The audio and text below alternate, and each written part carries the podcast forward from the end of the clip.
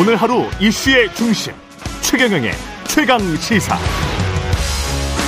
네, 이재명 민주당 대표가 당 안팎으로 어, 거치 압박에 시달렸죠. 그리고 시달리는 가운데 당원과의 실시간 대화를 어제 했습니다. 소통 확대 행보에 나섰습니다. 과연 이게 당내 혼란을 가라앉힐 수 있을지 관련해서 더불어민주당 홍익표 의원 모셨습니다. 안녕하세요. 네, 반갑습니다. 예, 본격 인터뷰에 앞서서 오늘 국회에서 어떤 행사가 있으시네요? 예, 그 제가 지금 문화 그 체육 그 관광위원회 위원장을 아, 맡고 그렇죠, 있습니다. 그렇죠. 네. 네. 어, 잘 아시는 것처럼 요즘 문화체육 관광 분야가 그 우리 국가에서 굉장히 중요한 그 경제적으로도 중요하고 그렇죠. 사회적으로도 중요한데요.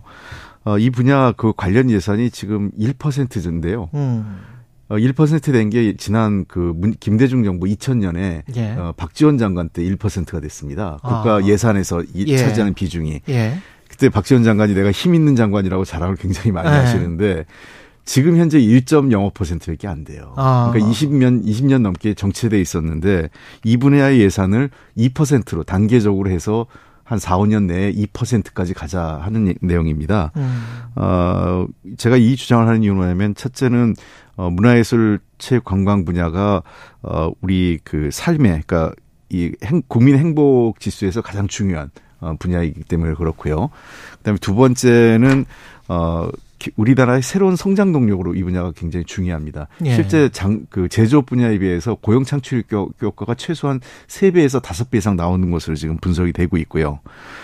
그 또 우리나라 젊은 친구 젊은 2030 세대가 좋아하는 질 좋은 일자리가 이 분야에 굉장히 많이 있습니다. 예. 그래서 이, 이쪽에 시- 새로운 성장 동력과 고용 창출 분야 효과가 있고 음, 그다음에 마지막으로 우리나라 국가 브랜드가 최근 들어서 굉장히 높아진 데는 K컬처, 소위 한류라고 하는 그렇죠. 영향 그 영향력이 굉장히 컸거든요. 예. 그래서 이 한류의 국제 경쟁력을 계속 유지하기 위해서는 어. 이 분야에 좀그 투자를 좀 늘려야 된다. 그래서 이 분야에 대한 예산을 좀 늘리는 것은 그냥 재정 부담을 늘리는 게 아니라 음. 미래에 대한 투자다 이렇게 생각합니다.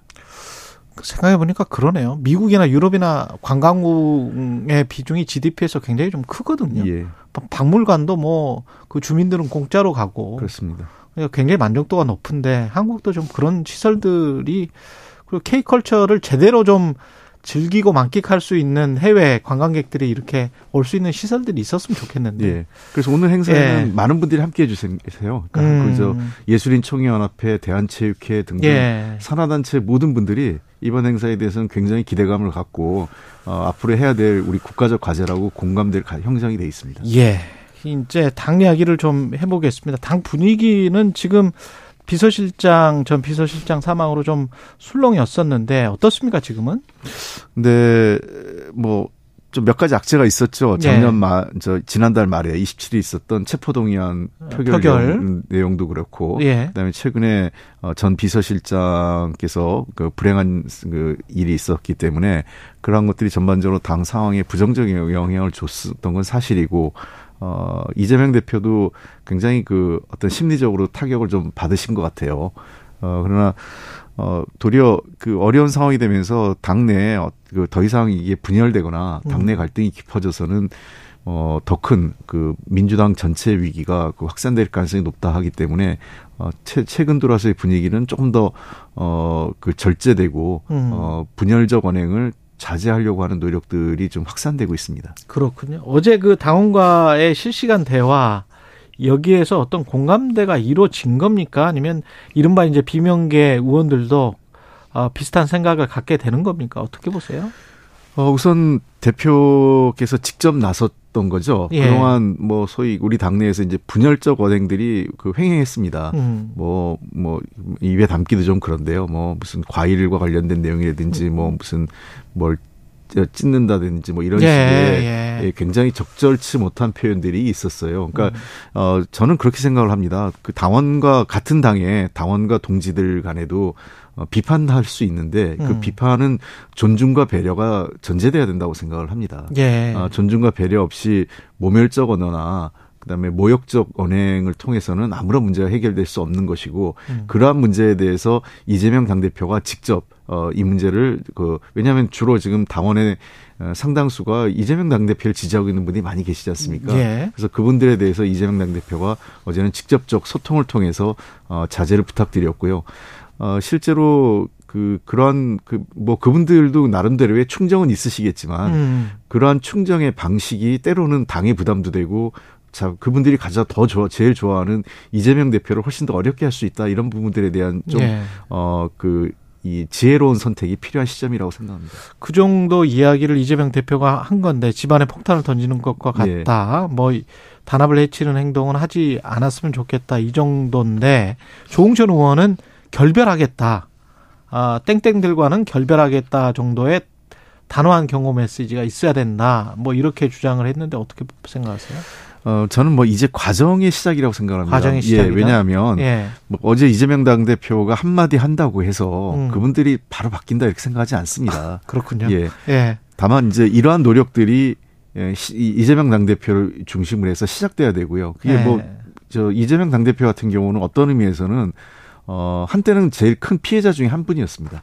지금은 도리어 어 그러한 그 분들에 의해서 또 도움을 받는 분처럼 보이지만 음, 한때는 가장 욕을 많이 먹는 정치인 중에 하나였죠. 당내에서 예. 예. 그 경기지사 시절에요. 예. 예, 그래서 어 저는 이, 이렇게 생각을 합니다. 이게 누구 이재명 당 대표 혼자만의 책임은 아니고요. 음. 어 모든 분들이 이 문제에 대해서는 서로 어 경계하고 주의해야 된다. 그리고 최근에 우리 정치인들의 언, 언, 언사가 그러니까 언행이 어 뭐 유튜브나 SNS에서 할 수 있지만 유튜브나 SNS에서 얘기가 이런 어떤 공중파의 방송이나 또는 예. 일반 정치권에서의 그 언행하고는 조금 다르잖아요. 예. 톤이.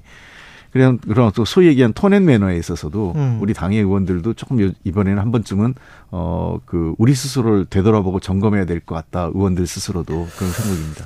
그 그렇게 수습을 하고 그걸로 끝일까요? 아니면은 어떤 혁신의 모습이 있어야 되지 않을까요? 민주당이 지금 현재 지지율이나 뭐 이런 것들을 생각을 하면 네. 그리고 대통령의 정치나 이런 것들을 생각을 해보면 뭔가 혁신의 모습을 보여서 야당이긴 하지만 어 뭔가 정부를 견제할 수 있는 어떤 방안을 건설적으로 제시 해야 되는 것 같은데 그걸 지금 못 하고 있는 것 같거든요. 예 맞습니다. 예. 어 통합하고 화합하자는 얘기는 뭔가 일을 하기 위해서 통합하고 화합하는 거 아니겠습니까? 예. 그냥 뭐 단순하게 우리 잘 지내자 통합하자 이게 통합은 아니거든요.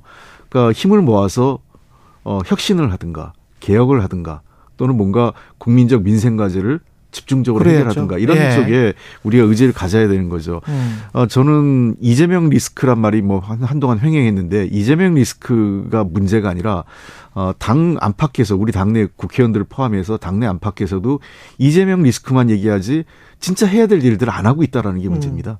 어, 그 정치 혁신, 어, 정당 민주주의 그리고 우리 민생 개혁 과제들이 많거든요. 우리 예. 사회 현실적으로 어 양극화 불평등 문제 지속적으로 좀 그 확산되고 있고 해결 안 되고 있지 않습니까? 음. 또 국민들의 어떤 행복 그 행복감 이런 그 삶의 질은 계속 나- 낮아지고 있고 그리고 곳곳에서 어 지금 남북 관계를 포함한 외교 현안 국내외적으로 어 굉장히 많은 문제들이 생기는데 민주당이 과연 어 얼마 전까지 집권 여당이었는데 앞으로도 그 새롭게 집권할 수 있는 수권 정당으로서 책임 있게 이런 정책 과제를 고민하고 있고 뭔가 대안을 마- 마련하려고 하는 노력이 있느냐 하는 문제에 대해서 저는 그 우리 스스로를 반성하고 되돌아봐야 할 시점이라고 생각을 합니다. 음. 이재명 리스, 리스크라는 거에 우리 스스로가 어 거꾸로 이 안주하고 있는 건 아니냐 이런 생각이 듭니다. 거꾸로 안주하고 있는 것 아니냐. 예. 근데 이제 이재명 방탄 국회 이 프레임이 워낙 이제 강하게 작동을 하고 있기 때문에 재판이 여하튼 진행될 거 아닙니까? 그 과정에서 재판의 어떤 추이, 에, 결과에 따라서 뭔가 확 바뀌거나 아니면은 이게 민생을 같이 갈 수가 있습니까? 어떤 대안들이? 어, 글쎄요, 이제 뭐 좀 그거에 대해서 우려를 하시는 분들이 계십니다. 예. 소위 이제 비명이라고 하는, 하시는 의원님들의 상당수에서는 음.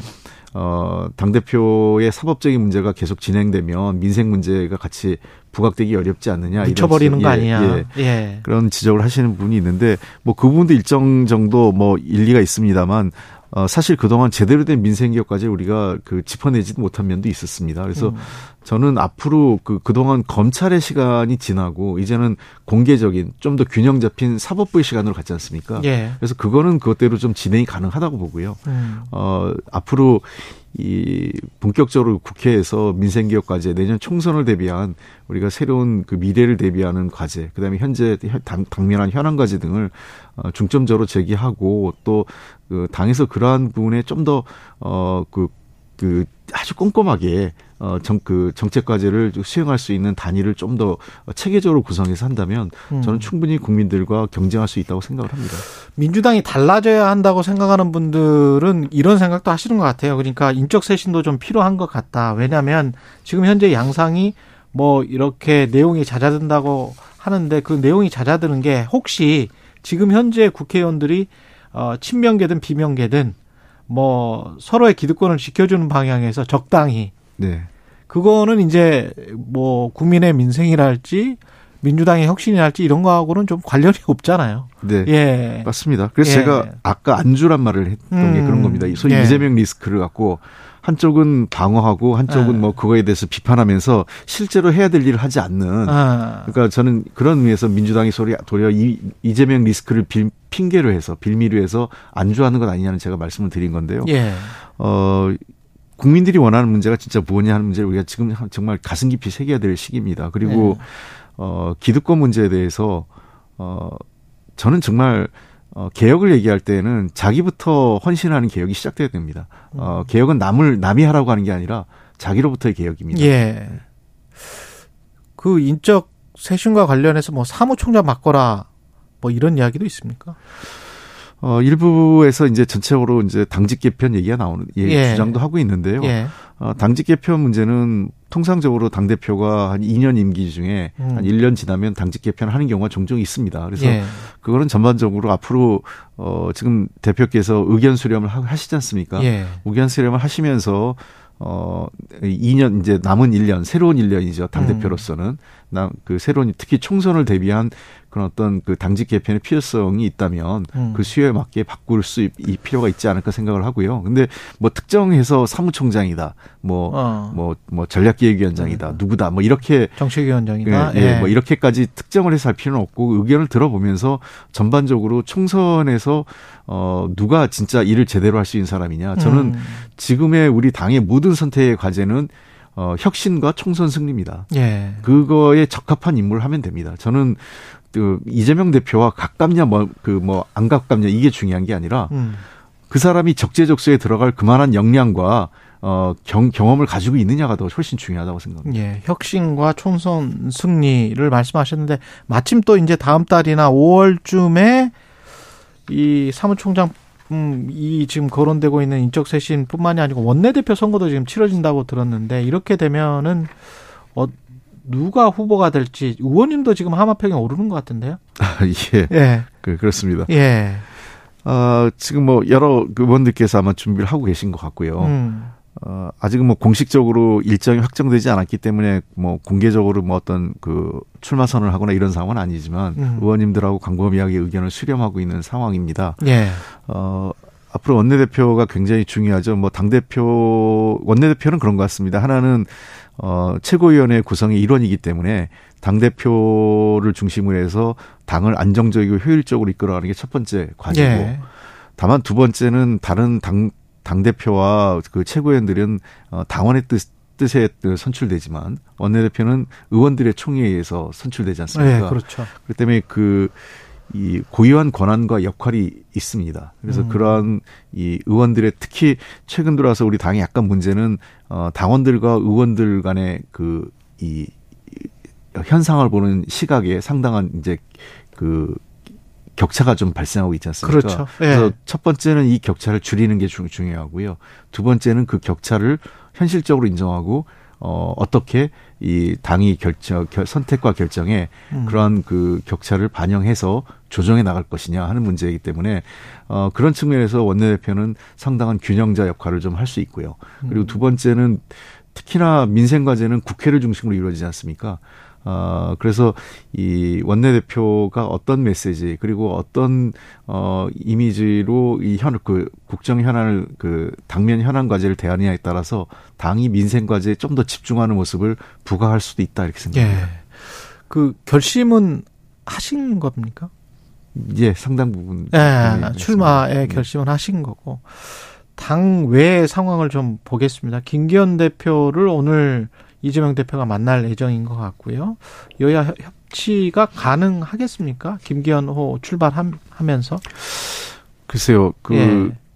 김기현 대표가 사실은 뭐 과거 원내대표 시절에는 굉장히 그 좀그 그 터프한 그때 야당 원내대표였으니까요. 셌죠. 예, 예. 그 거칠게 그 여당을 공격했던 음. 경험이 있기 때문에 과연 뭐 원만한 그 협치를 할 수 있을까 이런 생각은 있는데 음. 또 개별적인 의원들과 여야 의원들 간의 관계에서는 비교적 원만하게 또 해왔던 부분도 음. 있으세요. 그래서 아마 그 시절에는 야당이 원내대표이기 때문에 그랬지 예. 않을까 생각을 하고 예. 지금은 본인의 위치가 여당 당 대표지 않습니까? 예. 여당의 당 대표라는 것은 사실은 좀 더 국정 과제, 국정 현안에 있어서 야당에게 그 어, 좀 더 여유 있게 양보도 하고 음. 어, 그 품을 넓게 해서 가는 자세가 필요하거든요. 그런 예. 측면을 좀 기대를 해보겠는데 아직까지는 모르겠습니다. 좀 현재는 반반인데요. 음. 어, 일단은 뭐 이재명 당대표하고 서로 만나면서 예. 어떻게 물꼬를 트는지가 중요하고요. 저는 한 가지 제안한다면 이제 김기현 당대표도 새로 뽑혔고 음. 이재명 당대표의 소위 검찰 수사가 다 끝났지 않습니까? 예. 기소 단계니까요. 예. 어, 당초 우리한, 우리했던 것처럼 어, 대통령과 여야 대표가 만났을 때 대통령이 만나는 게 검찰 수사에 영향을 줄 수 있다 이런 걸로 반대를 했지 않습니까? 예. 어, 그게 이제 우려가 지났잖아요. 음. 그런 걸 감안하면 김기현 당대표와 이재명 당대표를 포함한 윤석열 대통령이 삼자회동 정도는 음. 어, 필요한 시점 아니냐. 특히 최근 들어 여러 사회 갈등적 요인도 많고 예. 어, 외교 현안도 많습니다. 한일 관계 포함해서 예. 이런 등등의 것들을 어, 대통령이 직접 그 여야 지도자들과 음. 어, 대화하고 소통하는 것이 필요하지 않을까. 지금 출범한 지 1년이 어, 다 돼 가는데 어, 야당 대표를 아무도 안 만나고 있지 않습니까? 예. 그러니까 이거는 어, 이런 적이 없어요. 그래서 정의당 그, 대표랑 한번 가긴 갔었죠. 그, 그런 예. 아니 제가 얘기한 그런 예. 어떤 뭐 행사식의 예. 문제가 아니라 예. 어, 과거에는 소위 그, 예, 여야, 여야 당 대표 그렇죠, 또는 그렇죠. 원내 대표를 예. 만나야 되는 문제가 있기 때문에 예. 만약 이렇게 되면은 당 대표를 안 만나는데 그 원내 대표가 대통령을 만날 수 있겠습니까? 아. 그러니까 그건 저는 어 대통령께서 네. 어, 한 번은 어, 그 허심탄회하게 서로 간의 국정 현안에 대한 어, 논의를 새로운게 출발한 김기현 대표와 음. 이재명 당대표와 함께 논의해 볼 필요도 있다. 그게 저는 대통령한테도 훨씬 더 어, 국민들에게 좋은 이미지를 줄 수 있다 생각을 합니다. 지금이 한국 외교에 굉장히 중요한 순간인 것 같거든요. 예. 일본 갔다가 미국 갔다가 뭐 5월에 또 일본을 다시 가서 G7 갈 가능성이 높게 됐는데 이 상황에서 우리가 꼭 취해야 될 것들은 뭘까요? 야당 입장에서는 어, 야당은 외교라는 거는 뭐 사실 늘 그 여야가 없이 예. 국가적 현안이기 때문에 도와줘야 된다, 도와야 한다는 뭐 기본적인 입장은 갖고 있습니다만 예.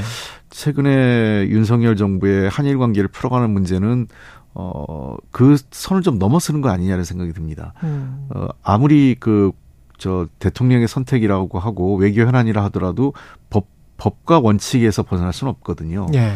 어, 이게 지금 대법원 판결을 정면을 부정하고 있는 거거든요. 예. 그리고 제3자 변제 변제는 그 당사자가 거부하면 할 수 없는 거거든요. 예.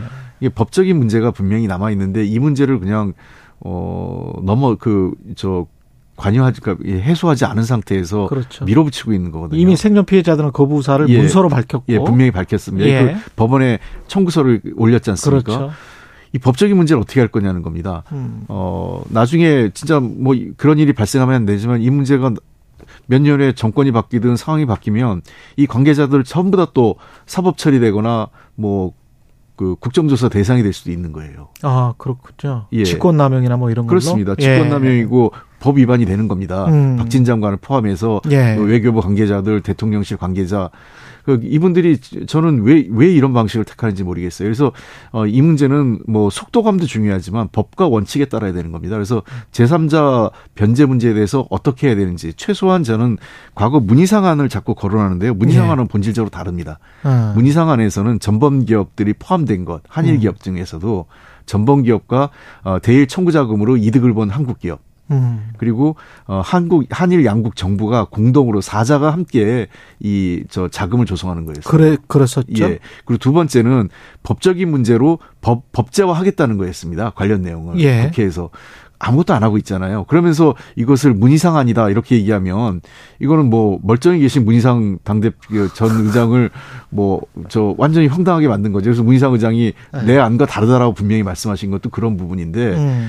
이 뭔가 불리하면 과거 이거 여당이 했던 거다 이렇게 그 둘러 음. 둘러치고 예. 법적인 문제에 대해서 명확하게 해명하지 않고 가는 것은 어 윤석열 대통령 스스로가 그 법조인 출신 아닙니까? 예. 법조인 출신의 법과 원칙을 중시하는 분이 이런 방식으로 일 처리하는 거는 굉장히 부적절하다. 그리고 이거는 어 국내적 법으로 문제가 있는 거고 음. 그다음에 또 하나는 일본이 전혀 변화가 없지 않습니까? 예. 하이시 일본 외- 외상이 도리어 강제동원이 없다. 그렇죠. 일본이 사과할 일도 없다라고 했습니다. 강제동원이 없었다. 예. 예. 아예 그 강제동원 자체를 부정하고 있는 상황으로 그 음. 이 이전되고 있어요. 그리고 일본은 어 이번 기회에 그 후쿠시마 그 원전수 오염수? 어, 오염 원전 오염수 방류 문제하고 또 후쿠시마 농산물에 대한 규제를 푸는 문제까지도 다 털으려고 그러고 있어요. 지금 윤석열 대통령하고 정상이 되면서. 농산물까지도요? 예. 저는 그래서 도대체 우리에게 무엇이 있느냐, 음. 어떤 어 그 일본이 우리 도대체 우리에게 뭘 양보하고 뭘 해야 되는지 전 모르겠습니다. 뭐 최소한 이번에 문제를 푸는데 네. 굳이 우리 국민 정서를 감안한다면 예. 뭐 예를 들면 야스쿠니 일본 일본 내각이나 일본 정치인들이 음. 야스쿠니 그 신사를 참배하는 것을 중단하라든가 독도 영유권 주장을 그리고 동도 중단하- 독도 영권을 포기하든가 예. 그 일본 방위백서를 수정한다든가 예. 이런 정도는 합의를 그 해야 되는 거 아니냐는 거죠. 알겠습니다. 여기까지 듣겠습니다. 지금까지 더불어민주당 홍익표 의원이었습니다. 고맙습니다. 네, 감사합니다.